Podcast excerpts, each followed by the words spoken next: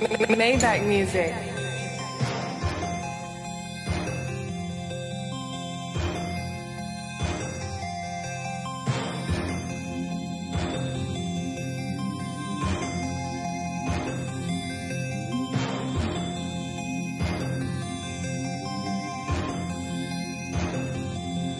I've been dedicated, I don't hesitate to celebrate it. I'ma do me and I'ma just let them hate it. Let them hate, let them hate. I'ma demonstrate how to stay calm in the war zone. I meditate, I'm lit with the You're listening to the PeayCast, presented by CDE Lightband. Each week we take you around Austin to be the athletics department, and occasionally the OVC, thanks to our good friends at CDE. I am Colby Wilson. He is Casey Krieger. Welcome to the nation's top-ranked Austin Speed podcast that's pondering the very nature of existence today. Casey, how are you now? Good, and you? Not so bad. So from the top, I guess we got to kind of talk about the big, the big stuff, the big show here. Uh, had to hit pause on the summer workouts.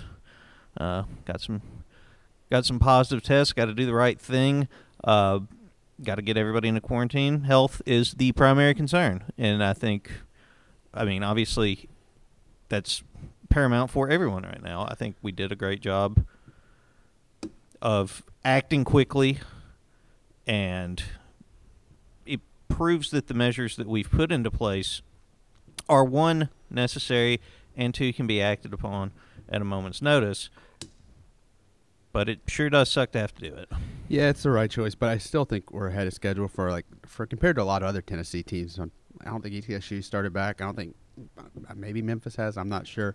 I don't think Martin and Tech are back. I'm not sure. They could be, but I feel like we're we're pretty pretty good on here, and the two week breaks just going to get us right back on schedule. And as Gerald Harrison said, uh, it was- it was never a matter of if; it was always a matter of when. It was going to happen. yeah. and it's it's probably better it happened early. We're going to get it out. We're going to see how our system works, and this way we can handle it better next time if it happens. Bingo.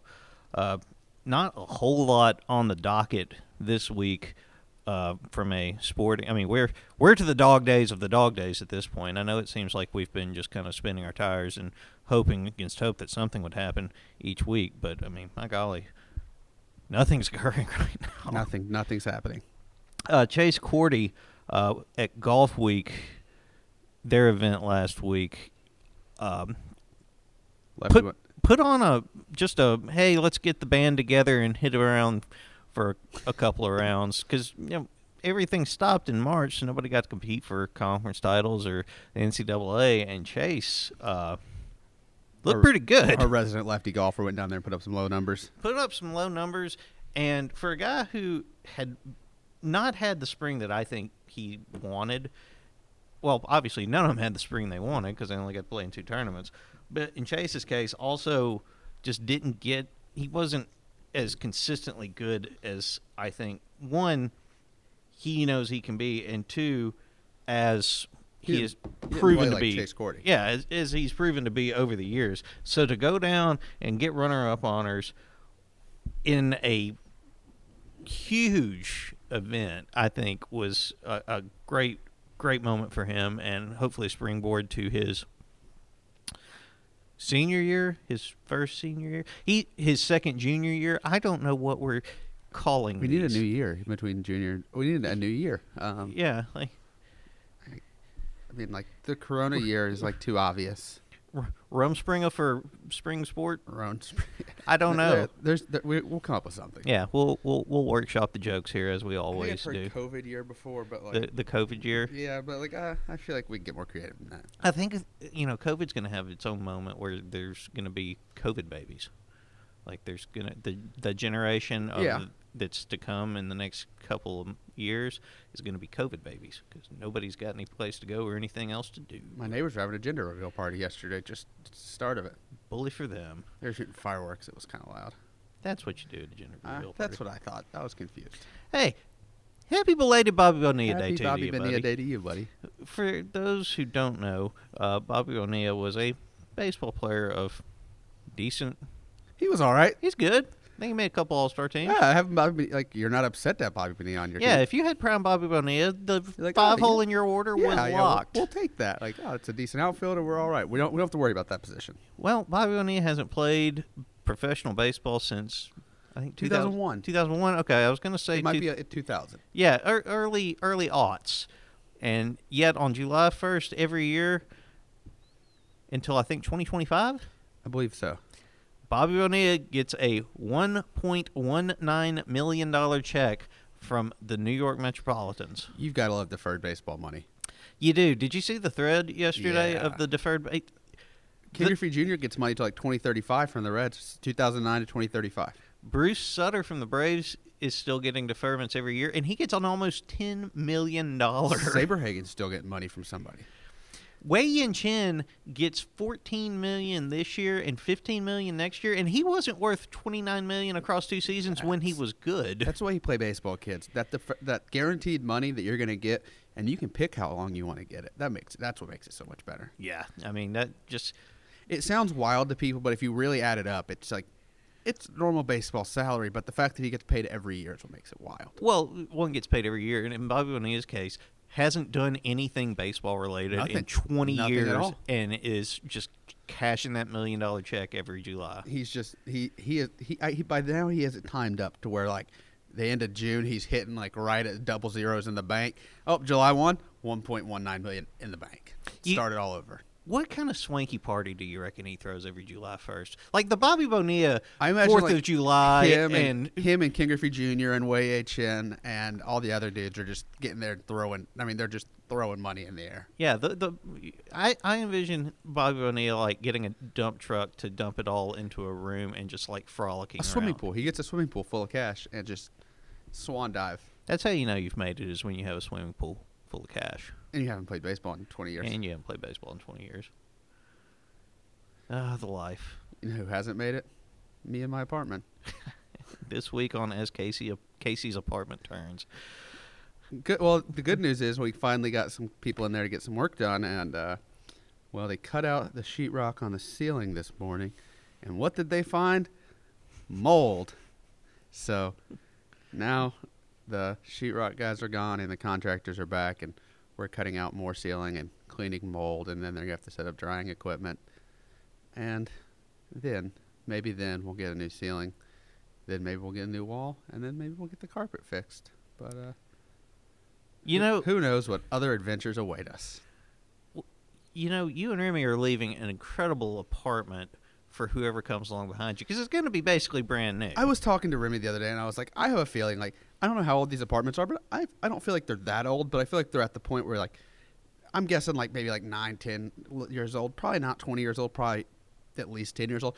They've been like there for like tw- fourteen years or something, and like nothing's been replaced, and like we just have terrible timing. Like we hit this apartment fourteen years in where all the original Everything appliances breaks. they're still fine and they still like nothing looks bad nothing looks old and it all works but then it just breaks and we've just timed it perfectly to where we are in this apartment when everything's gonna gonna break. But yeah shout out to the next people that live there. They're gonna get all new stuff. What happens first? You guys move out of there, or everything that's broken in the last month and a half gets fixed? i mean we should be there until this time next year out or at least until the end of like this athletic year next year. So like i would hope that we get the new ceiling the new walls and new carpet before then I'm so looking forward to us still having this conversation in March. But like year. also, but also at the same time that all this is happening, our microwave has died, and our uh, AC return unit started leaking a little bit. So the carpet that is getting replaced is wet, which I guess it's not a big deal because they're getting it replaced. But you know, th- probably need to get that fixed before the new carpet goes in, so that it doesn't have to get replaced. It's it's great. It's the best. join us next week. It's the happiest place on earth. Ca- Casey opens his fridge to find a portal into the realm of the damned. Sure. I mean, I, I think I, that's just my living room at this point. Well, we'll digress from this. Um, wh- what has become a uh, A lot of fun. a, a ton of fun, and we'll bring on Robbie Wilson, men's golf coach, right after this.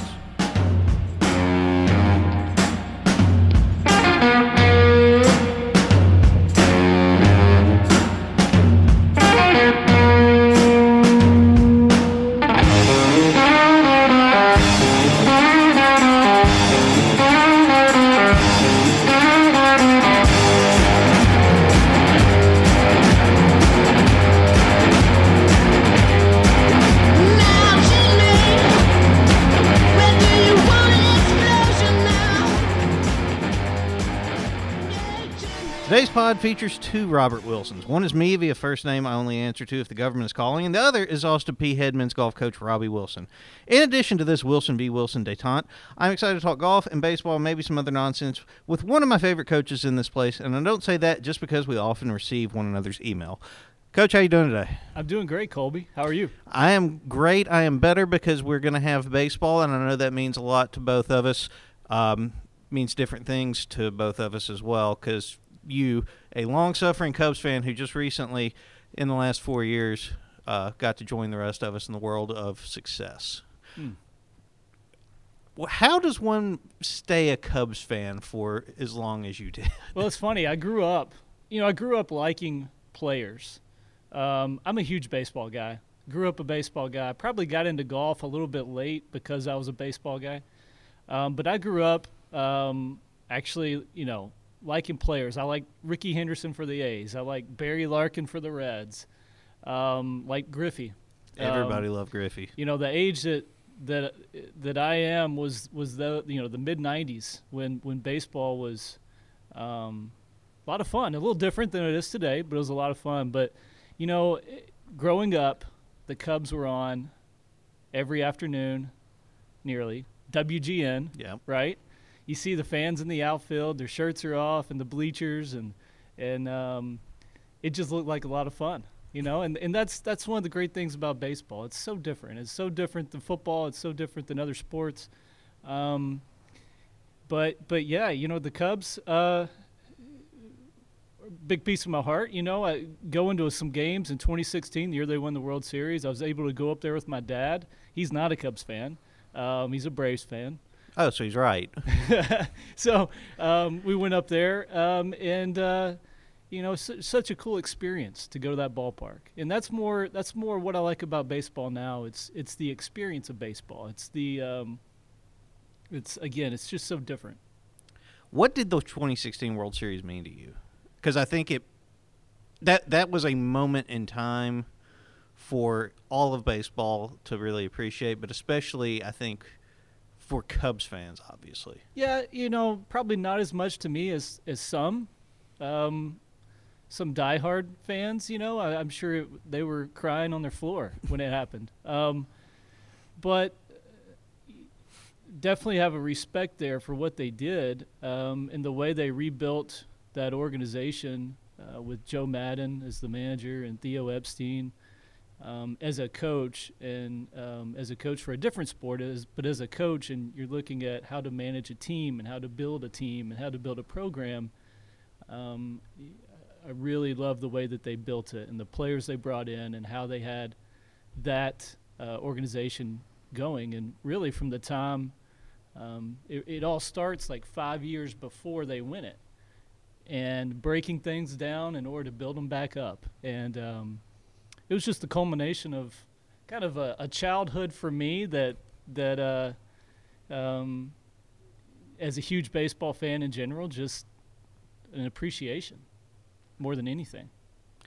Let's talk a little bit about your sport that you coach and have played and the culture that you grew up in. That's the culture of the youth golf in this state.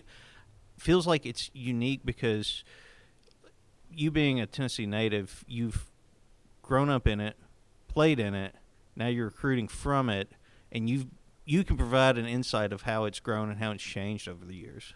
It's one of the best states, um, and there's a track record for that. I'm not just saying that. Um, we are fortunate where we are. Um, the junior golf program in the state of Tennessee is one of the best, and um, I've always coached teams that had a large amount of players from the state, um, because I I know how they're brought up. I know how they're brought in, and and and usually what they bring to our program. Um, just even in the last, I don't know, last 10 years, what the Tennessee Golf Association has done with the uh, Tennessee Junior Cup, Scott Stallings, um, OVC guy, um, Brandt Snedeker, what those guys have brought to junior golf in the state is, is really unlike any other state. The Tennessee Junior Cup is a, uh, for those that don't know, is a Ryder Cup, East versus West um, type match that they have at the end of every year. and these players spend three days together. They're they're staying in the dorms at Golf House, Tennessee. They're getting to know each other, and what we've seen because of that, them coming into college, or, or even in the recruiting process, these guys already know each other. These guys already have relationships with each other, and um, when you recruit kids that have played in that, they understand the team co- team concept. They understand. Um, kind of the mindset of what we really want in a in a program. And our state's just so far ahead a lot of a lot of other states because of that. And it, again, it starts at the top. It starts with uh, with Scott Stallings and and Brandt Snedeker, and then the Tennessee Golf Association and everything that they've done. Is the Sneds Tour unique? Like I know that it's wildly, insanely popular in this state, and it's really taken off and been a, a smashing success. But is that something that you just don't get in other states where a, a local pro makes it a point to go back to his home state and help grow the game? It's not unique from the standpoint of uh, a junior tour, but it is unique from what, what they've done. Um, Brandt Snedeker.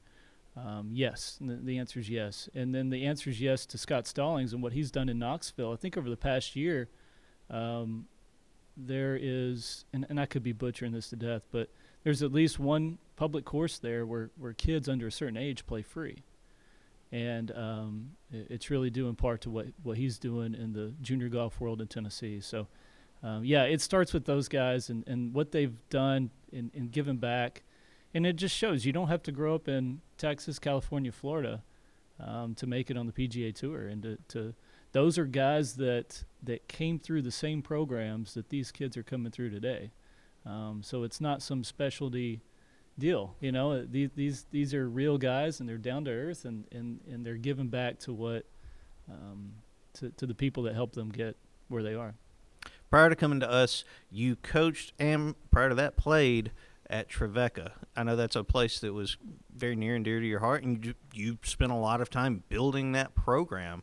Just talk about kind of the roots and the foundation that was built in you there. Yeah, I, I you know, we um, let's see, coming out of high school, 2002, um, didn't have a whole lot of offers coming out, and you know, I funny story here, and this is one a lot of people may not know. The coach that recruited me to Trevecca, uh, Coach uh, Bill Strickland, his grandson played here at Austin Peay at the time, Ryan Strickland.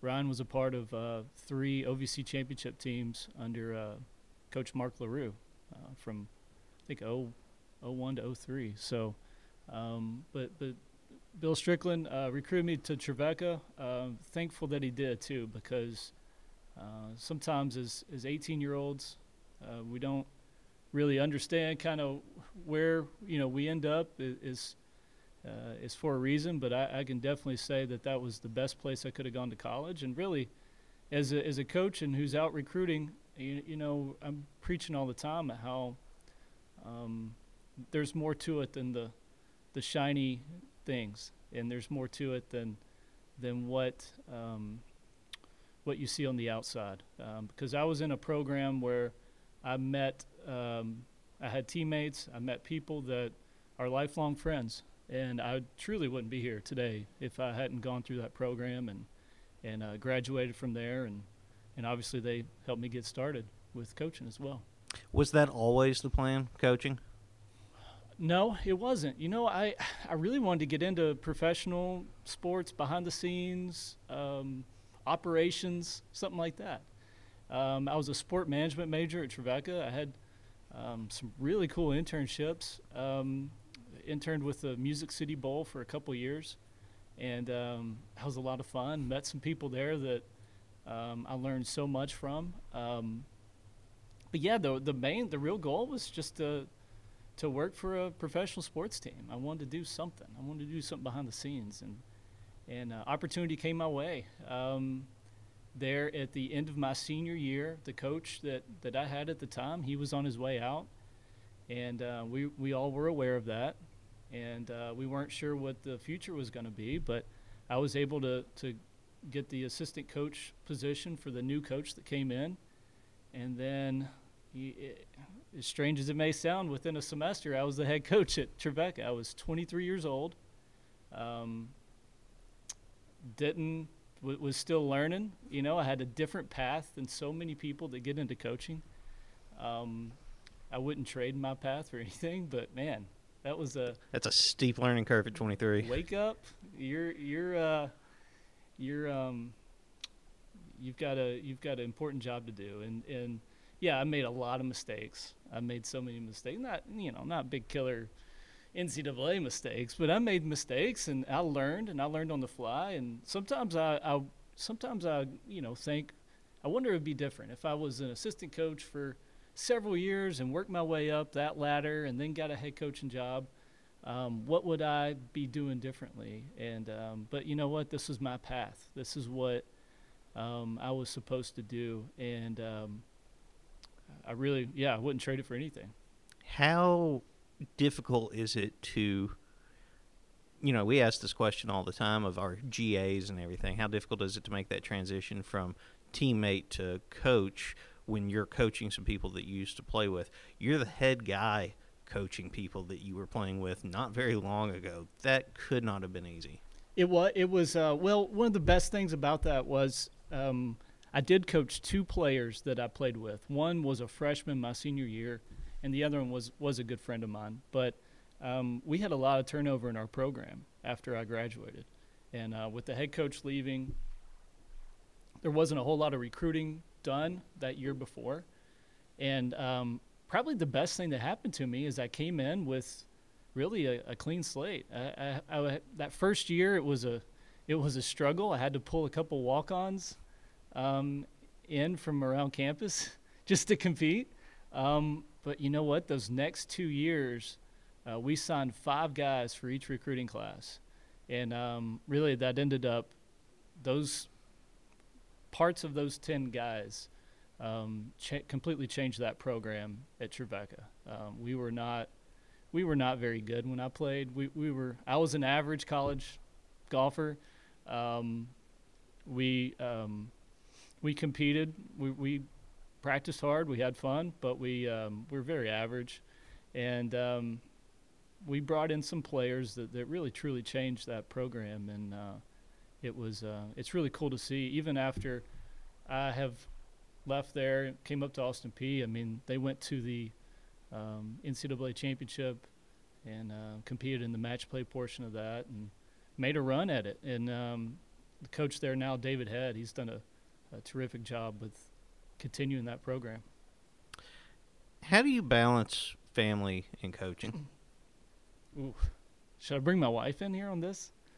I I guess I'm th- I'm guessing she would offer a very different perspective, perhaps than you you will, but I, I want to hear it from you. Well, we have we have three children, um, ages six, four, and two, and so that doesn't make it easy.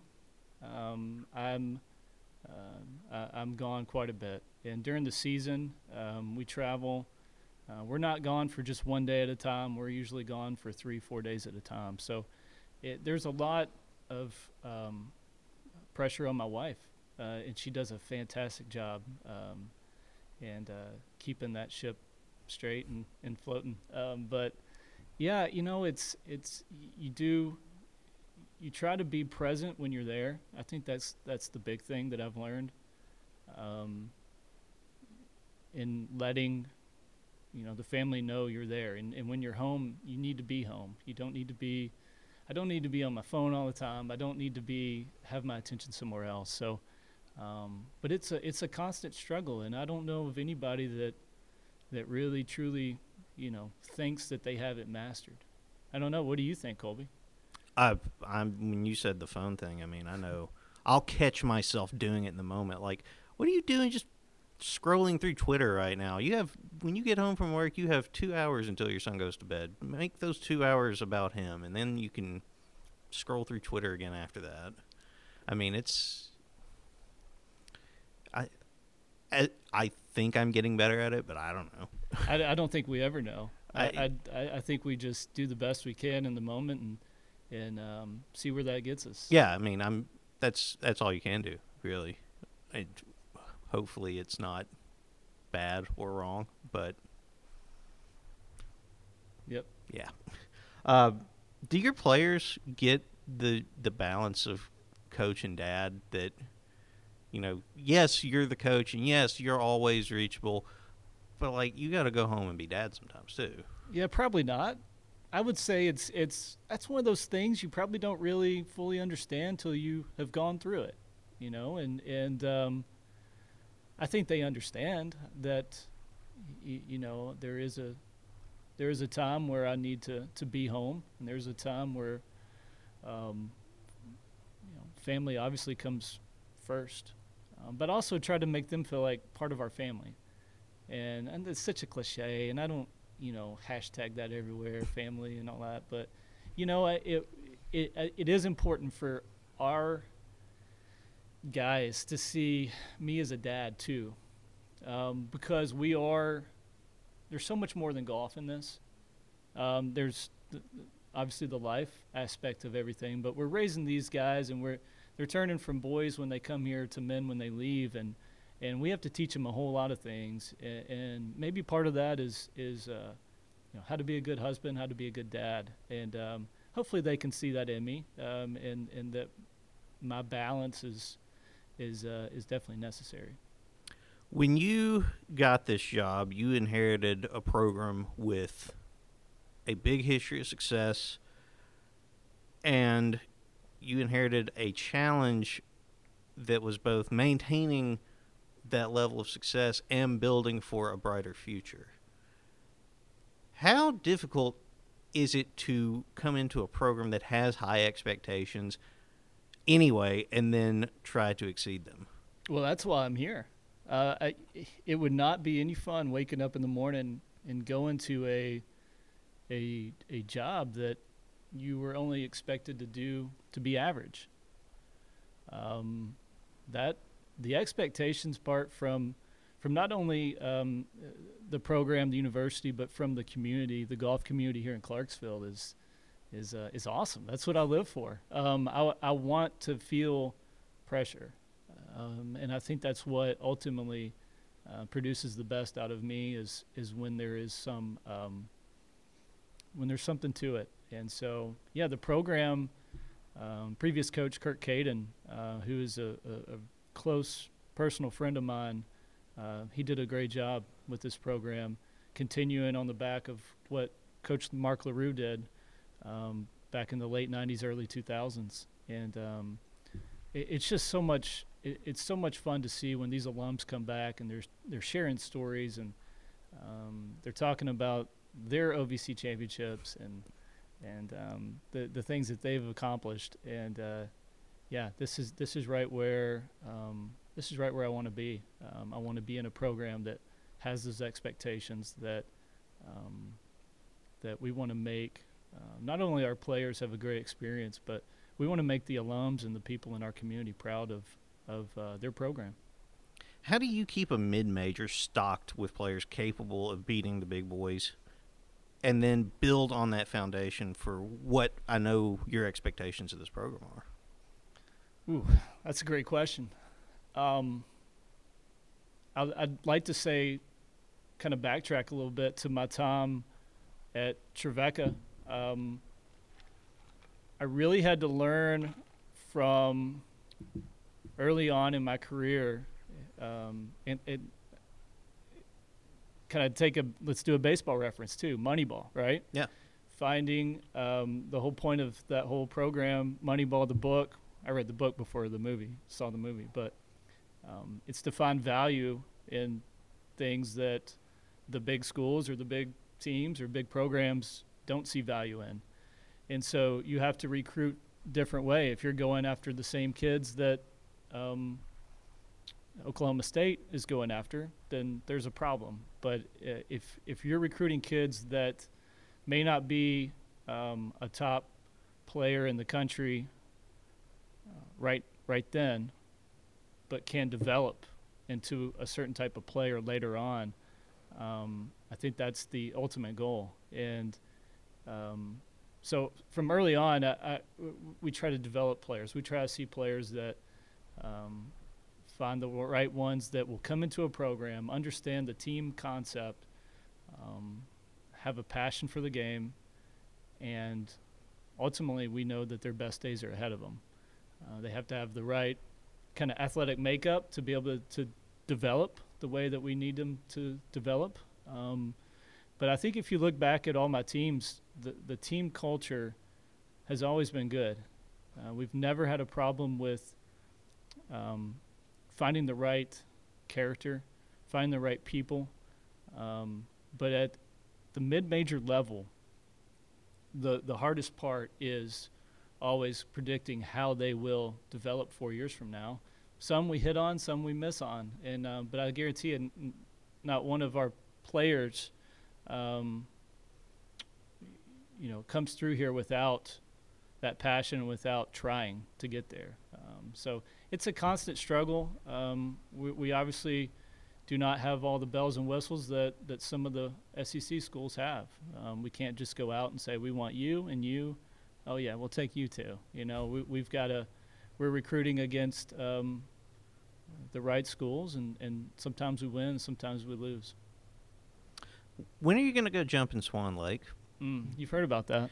I asked around to get a little bit of get a little bit of dirt, and uh, I, I, was told that following the the week preceding the win in Florida a couple of years ago, you you had promised to jump in Swan Lake if if the boys went out and got the dub. Yeah, that was a what a great inspiration for those guys. Well, they're still waiting. they're still waiting to, to to see you jump in the lake. You know, granted, it, so happy the NCAA gave those guys a fifth year, just so they could see me jump in that lake. Um, by the way, Swan Lake needs to clean up that lake a little bit. Is I that jump is in. that is that what you're waiting on? Is for them to, to, to do a little nip and tuck on the, the lake? Yeah, I think so. Um, can we can we get that film though? When Oh, can we get a whole camera crew out I'd, there? I'd be and- rather insulted if we didn't. okay, okay. I can't wait. I can't either. All right, uh, so boys, you heard it. He's he's ready. We gotta we gotta get a camera crew, and you know I don't know if they're married to the concept of it being Swan Lake. We could go somewhere else and have you jump. I in think it. they are. I think they want um, they want to see the punishment of Swan Lake. All right, well then, we we hashed it out and it's, it's ready to go. I, I love the fact um, Michael Bussey, Austin Lancaster, Alex um, Vague that they will constantly hold me to that, and um, those guys, you know, that's my first full recruiting class here at Austin Peay. Um, I came in in a half year. I don't know if you remember that or Yeah. not. Came in in a December, and um, so we missed a recruiting cycle there, and um, had a couple guys join our program in between. But uh, Michael, uh, Alex, and Austin are are always going to be near and dear to my heart here, and um, they were part of that team that uh, we went down to Fort Lauderdale and got my first victory here at Austin Peay. And uh, what a special time! And uh, and, and we're definitely going to jump in that lake. What's it mean to get the fifth year with those guys? With that first class that was truly yours. Well, I think there's some unfinished business. Um, I think we we recruited them with the intention of we were going to win an OVC championship, and um, each person, each of those three people, have all taken a different journey.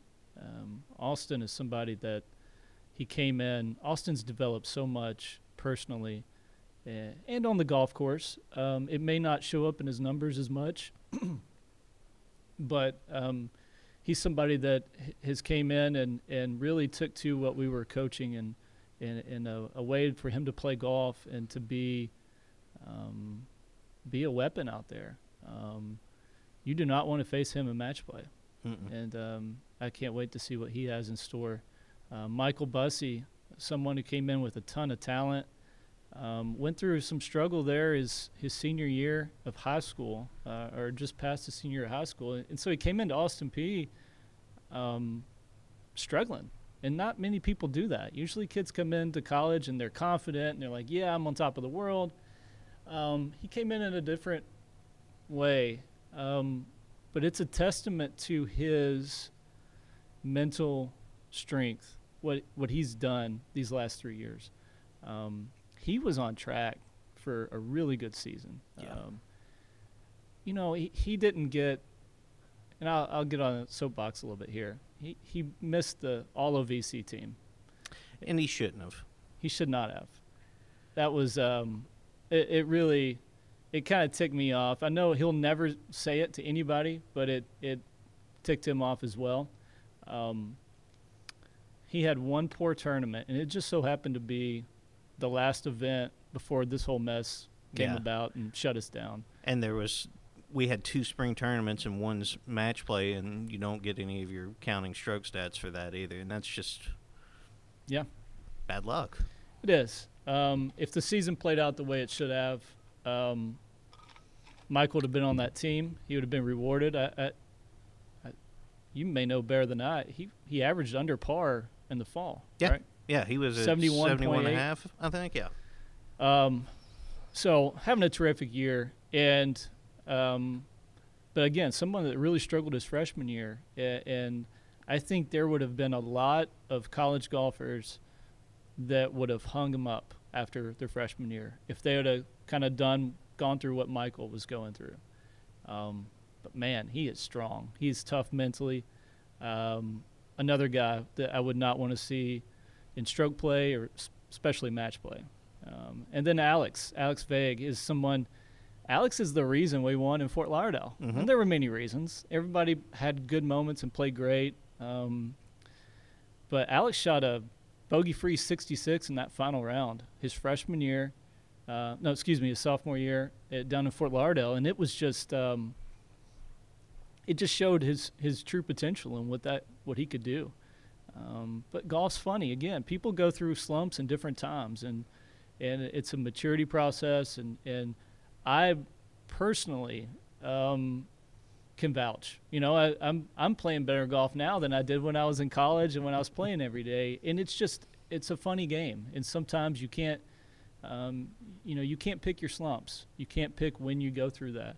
Um, but Alex is on the way out of one, and um, I'm so glad he gets a fifth year and he chose to come back. All those guys, I think, would have came back no matter what. Um, they love this program, and I think they all understand they have unfinished business. What is your favorite word? Depends on the moment. In general, Let's go with yes. what is your least favorite word? Bogey. That's what I figured for a golf coach. Who or what inspires you?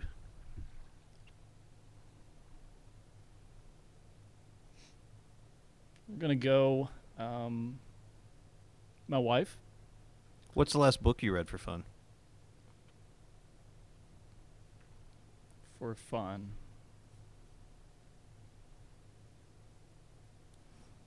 Hmm. I read a book. Um, usually, I, I get most of my Christmas time is spent reading, and I'm able to kind of catch up because during the year, um, not not able to do a whole lot of that stuff. I read a couple books, um, and you know I'm a big sports guy. I read a John Feinstein book about the Ravens in uh, 2000, I think it was 2005, Next Man Up. And it was kind of detailing that organization and what they were going through at the time. And and then um, I, I read a, a lot of golf books. Yeah, right. Yeah. um, what is your worst habit? Cell phone. What app on your phone gets the most use? Uh, uh, Twitter probably. What's the most terrifying situation you've ever found yourself in? Hmm. I'm gonna have to come back to that. That's probably a good thing too, right? Yeah, no, I mean if you don't have one in the holster, that's usually that's usually a sign of a pretty decent life. What is your idea of happiness? Peace. What is your idea of misery?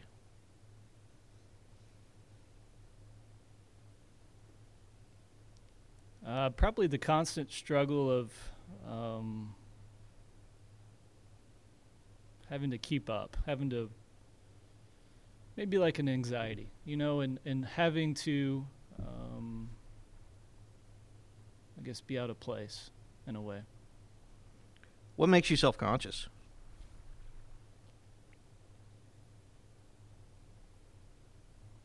Well, I don't hit the ball very far anymore. and so when I go out and I play with my guys and and they're hitting it 30 yards past me, now I'm able to beat them other ways, of course, right? But um, yeah, it gets under my skin just a little bit. What is the most embarrassing song you love? I like a lot. I'm a music guy too. I, I like a lot of music. I like a lot of music my players have never heard of. Um, and I think anytime they catch me listening to an array of that that music, uh, it's um, Coach, what in the world is this?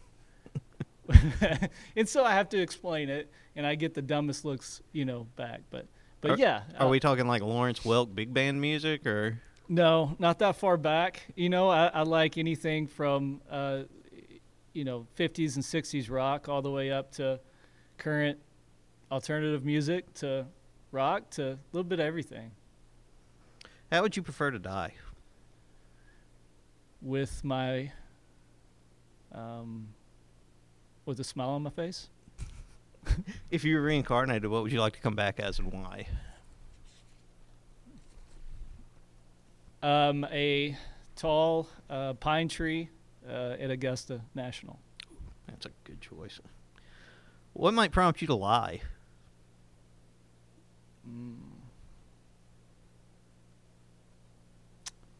Fear, What makes you hopeful? Family. What is our purpose in life? Um, to probably serve others, to um, to make people around you um, happy, uh, you know, and yeah, just to, to give and to serve others, I think is ultimately good. Regardless of who it is, what would you ask our next guest?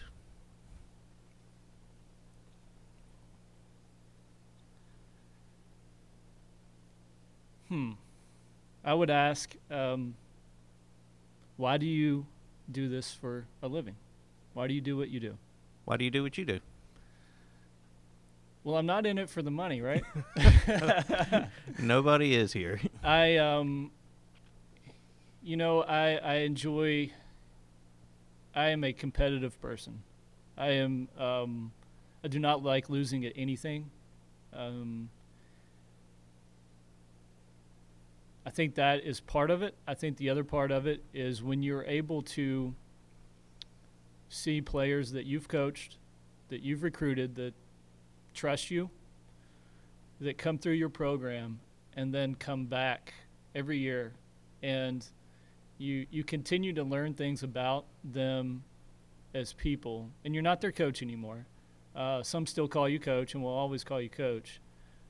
Um, but it's that that lifelong bond that that you have with a player um, and a place um, we had a, a local tournament here in town last week and I had um, seven former players from Trevecca that played in it, and we spent the weekend up here and and um, had a lot of fun and shared a lot of stories.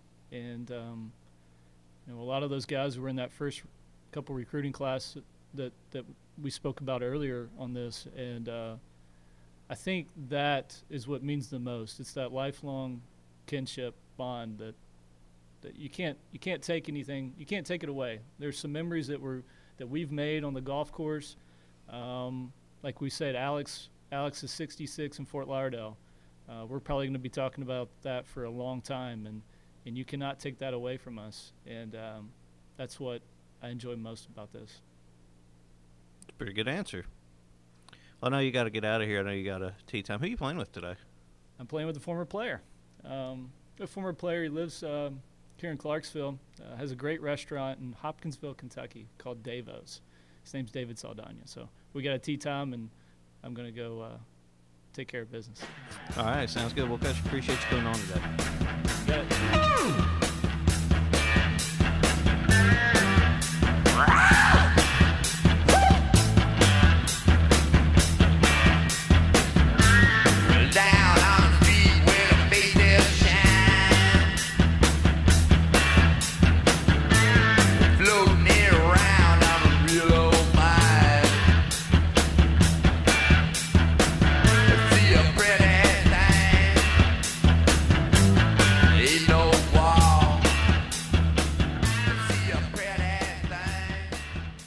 Big thanks to head coach Robbie Wilson for coming on and joining us this week. Um, as we mentioned, there's literally, not figuratively, literally nothing happening right now. Um, baseball, All the sports are like coming back, but they're not back yet, so it's just It- waiting. Yeah, they're all in this sort of summer campy type deal, which summer camp is supposed to be fun and enjoyable and not done under the threat of illness, virus, and quarantine. It's good to see guys taking BP at the big league fields again, though. That's It is, and yet it's also eerie. it's weird because it's like I stood at Reds posted a video of Jesse Winker taking batting practice, and it's like Jesse Winker, the guy throwing, and that's it. And the whoever's holding the camera. Right? Yeah, and the social media guy is s- six feet away wearing a mask. So, shout out to all the social media people holding it down during yeah, like good for them. Like that's that's got to be an awesome job at this point because like you're gonna get some cool stuff. You're also going to be the only people at the game. Right. There's to be like the owners are probably going to be in their suites. You'd have to imagine you'll have like the broadcast team, the players, the managers, the other coaches, and then like I assume there'll be like select teams employees and staff there.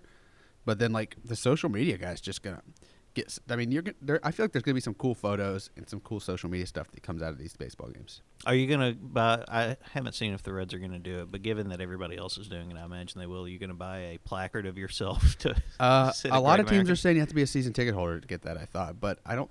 I can't imagine the Reds have enough season ticket holders to fill it up. And I would love to put my picture at Great American Ballpark. I mean, for forty bucks, it seems. Like I feel like if you're going to do that, they should have to send you a picture of your plaque in its seat. Uh, I mean, I guess I can see that being the thing. I just I want it to be, I want to be caught on camera as they pan the crowd. If it's me at a Reds game, I'm just gonna have to have an angry look on my face though for, to make the picture realistic. Well, you could also do, and I've seen the thing where you put a famous person out there as well. Not this is not a great example, but I saw a uh, an English Premier League team. Somebody had uh, bought one for Osama bin Laden. Oh, Yeah, not the best example, they didn't. They didn't catch that one. I feel. I, I feel, think it was a very much a you put your money down, you do whatever you feel like kind of thing. I feel like there's got to be regulations for that. I would think so, but as with everything else, it's become as hard up as baseball claims it is for money. They may let you do anything you want for forty bucks. what celebrity would you put in? Uh, is Truist Park now? Yeah, um, hmm. That's it's. A, s- I don't like the name by the way. I would buy two. I would buy two and put Big Boi and Andre three thousand. just right beside each other. Yep. See, that's cool because Atlanta, obviously, like I don't think Cincinnati has like a thing, like an option. Human sized plate is kind of like chili. Like, did you see? like you saw? Did you watch the Junior documentary yet? Uh, no, I haven't. It's like so they had when he was with Seattle, they kept like they talked to all people and they were talking to Macklemore. They got to Cincinnati and like they're like, oh, we've got to get a singer to match like Macklemore's opinions from Seattle. It's like. It's, it was it's an actor. His name's Nick something. Yeah, I've seen it. He's thrown out a first pitch. He's been at red stuff like Latchy or Lackey or something. Nick Lachey Nick Lachey, that's it. from ninety eight degrees. Yeah, yeah, yeah. So he was like the person, like he was like the local famous celebrity they interviewed for the Cincinnati years. Nick Lachey. You know, Nick Lachey, like that's that's Cincinnati in a microcosm. Like it's the Like- second or third best of everything. Like, yeah, who else were they gonna like? Who else? Like from Cincinnati, you've got like the baseball, like you've got Barry Larkin and Pete Rose are from Cincinnati. Ken Griffey Jr. Like, you're obviously not gonna do them. So like Nick Nick Lachey, that's that's that's the answer. And I don't know who else you would have picked to do this. I, I'm genuinely blanking on any famous Cincinnati, like native Cincinnati. Right? No, yeah, that's what I'm saying. Like second, or, like you nailed it, second or third best. Yep, all, always except for in uh, Cincinnati style chili, even though some people would still put that as not good. it, it is comparable to spaghetti, and it's it's less good spaghetti. I'll, yeah, I'm gonna get a nickel Lachey cut out and put that at Great American. That'll That'll be fun. everybody will be. Oh, who's that? Those think he's a normal guy. Nobody knows who he is. Yeah, it'd be like Oh, there's oh, some that, guy that- from that guy looks like he used to be famous. some guy from Kentucky bought a bought a cutout of himself. Um, here's where we usually talk about stuff upcoming. Um, if you want stuff to be upcoming, I have a couple of real cool suggestions for you. Wash your hands and wear your mask and social distance and only go out um, if it's necessary. I don't. I know that people don't like being cooped up in their houses. Boy, do I not like being cooped up in my house, where a two year old with tons of energy is running rampant almost all of the time. But I want to have live sports this fall and winter and spring. And the best way to do that is to slow this nonsense down. So please wash your hands and please wear your mask so we can go to Fortera Stadium at some point this fall and watch the Govs play. And go to Morgan Brothers and watch the Govs play. And praise God willing, come to the Dunn Center and watch the Govs play. Because we ain't going to get that many opportunities to do that if we don't slow this down. Boy, that was depressing. Um, Alrighty then. yeah. Let's, let's get on to that. uh, as as your community is in whatever state of reopening it is in, uh, Haley Meyer for your community service stuff. Uh, she, if you're here locally, probably has some things you can do, and if not, um, man, there's a ton of good. You know, there's still demonstrations for uh, social justice. Um, there's always always opportunities in whatever community you're in to get out and do some good, so go do it. While you're doing that, you can also get in touch and stay in touch with us via the web and social media. And Casey, how can they do that? Well, you should follow us on Twitter and Instagram at Let's Go Peay, or you can follow on Facebook on our official account called Austin Peay Governors. Uh, shout out to our friends Eric and Robin for all of the digital media content that they are putting out on all of those platforms. Let's go for dates, news, and stories. Casey, Cody Bush, and myself doing stuff over there. Finally, mercifully, getting to the end of the greatest Govs countdown. This week, next week, check back, check paycheck, bro. Yeah, that's yeah. I am so I am so ready to be done with strangers yelling at me about things on the internet. about about choices you made that really mean nothing. Choices that I that we made as a group that just happen to have my name attached to them. Yeah, the people are upset.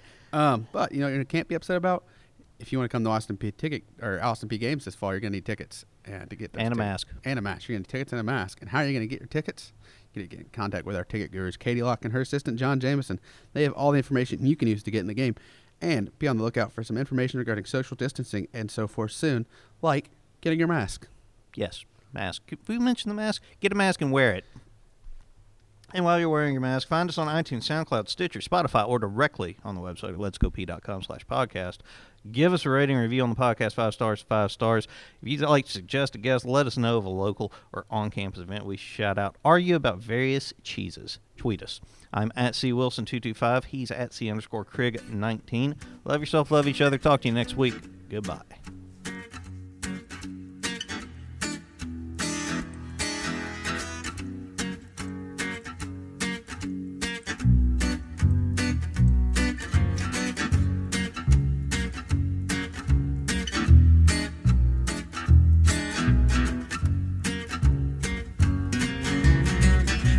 I grew up on an older road. A pedal to the metal, always did what I was told. Until I found out that my brand new clothes I came secondhand from the rich kids next door. When I grew up fast, I guess I grew up.